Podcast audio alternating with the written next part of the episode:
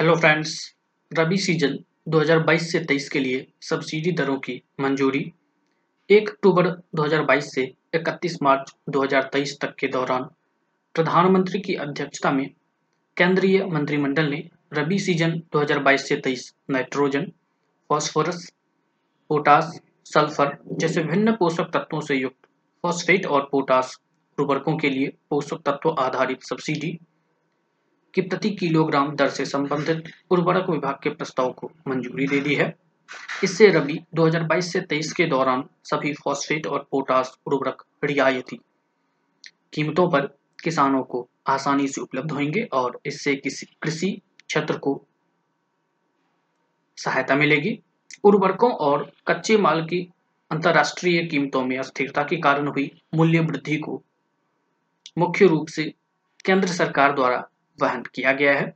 Phosphate और potash उर्वरकों पर सब्सिडी पोषक तत्व आधारित सब्सिडी योजना द्वारा 1 अप्रैल 2010 से शासित की जा रही है।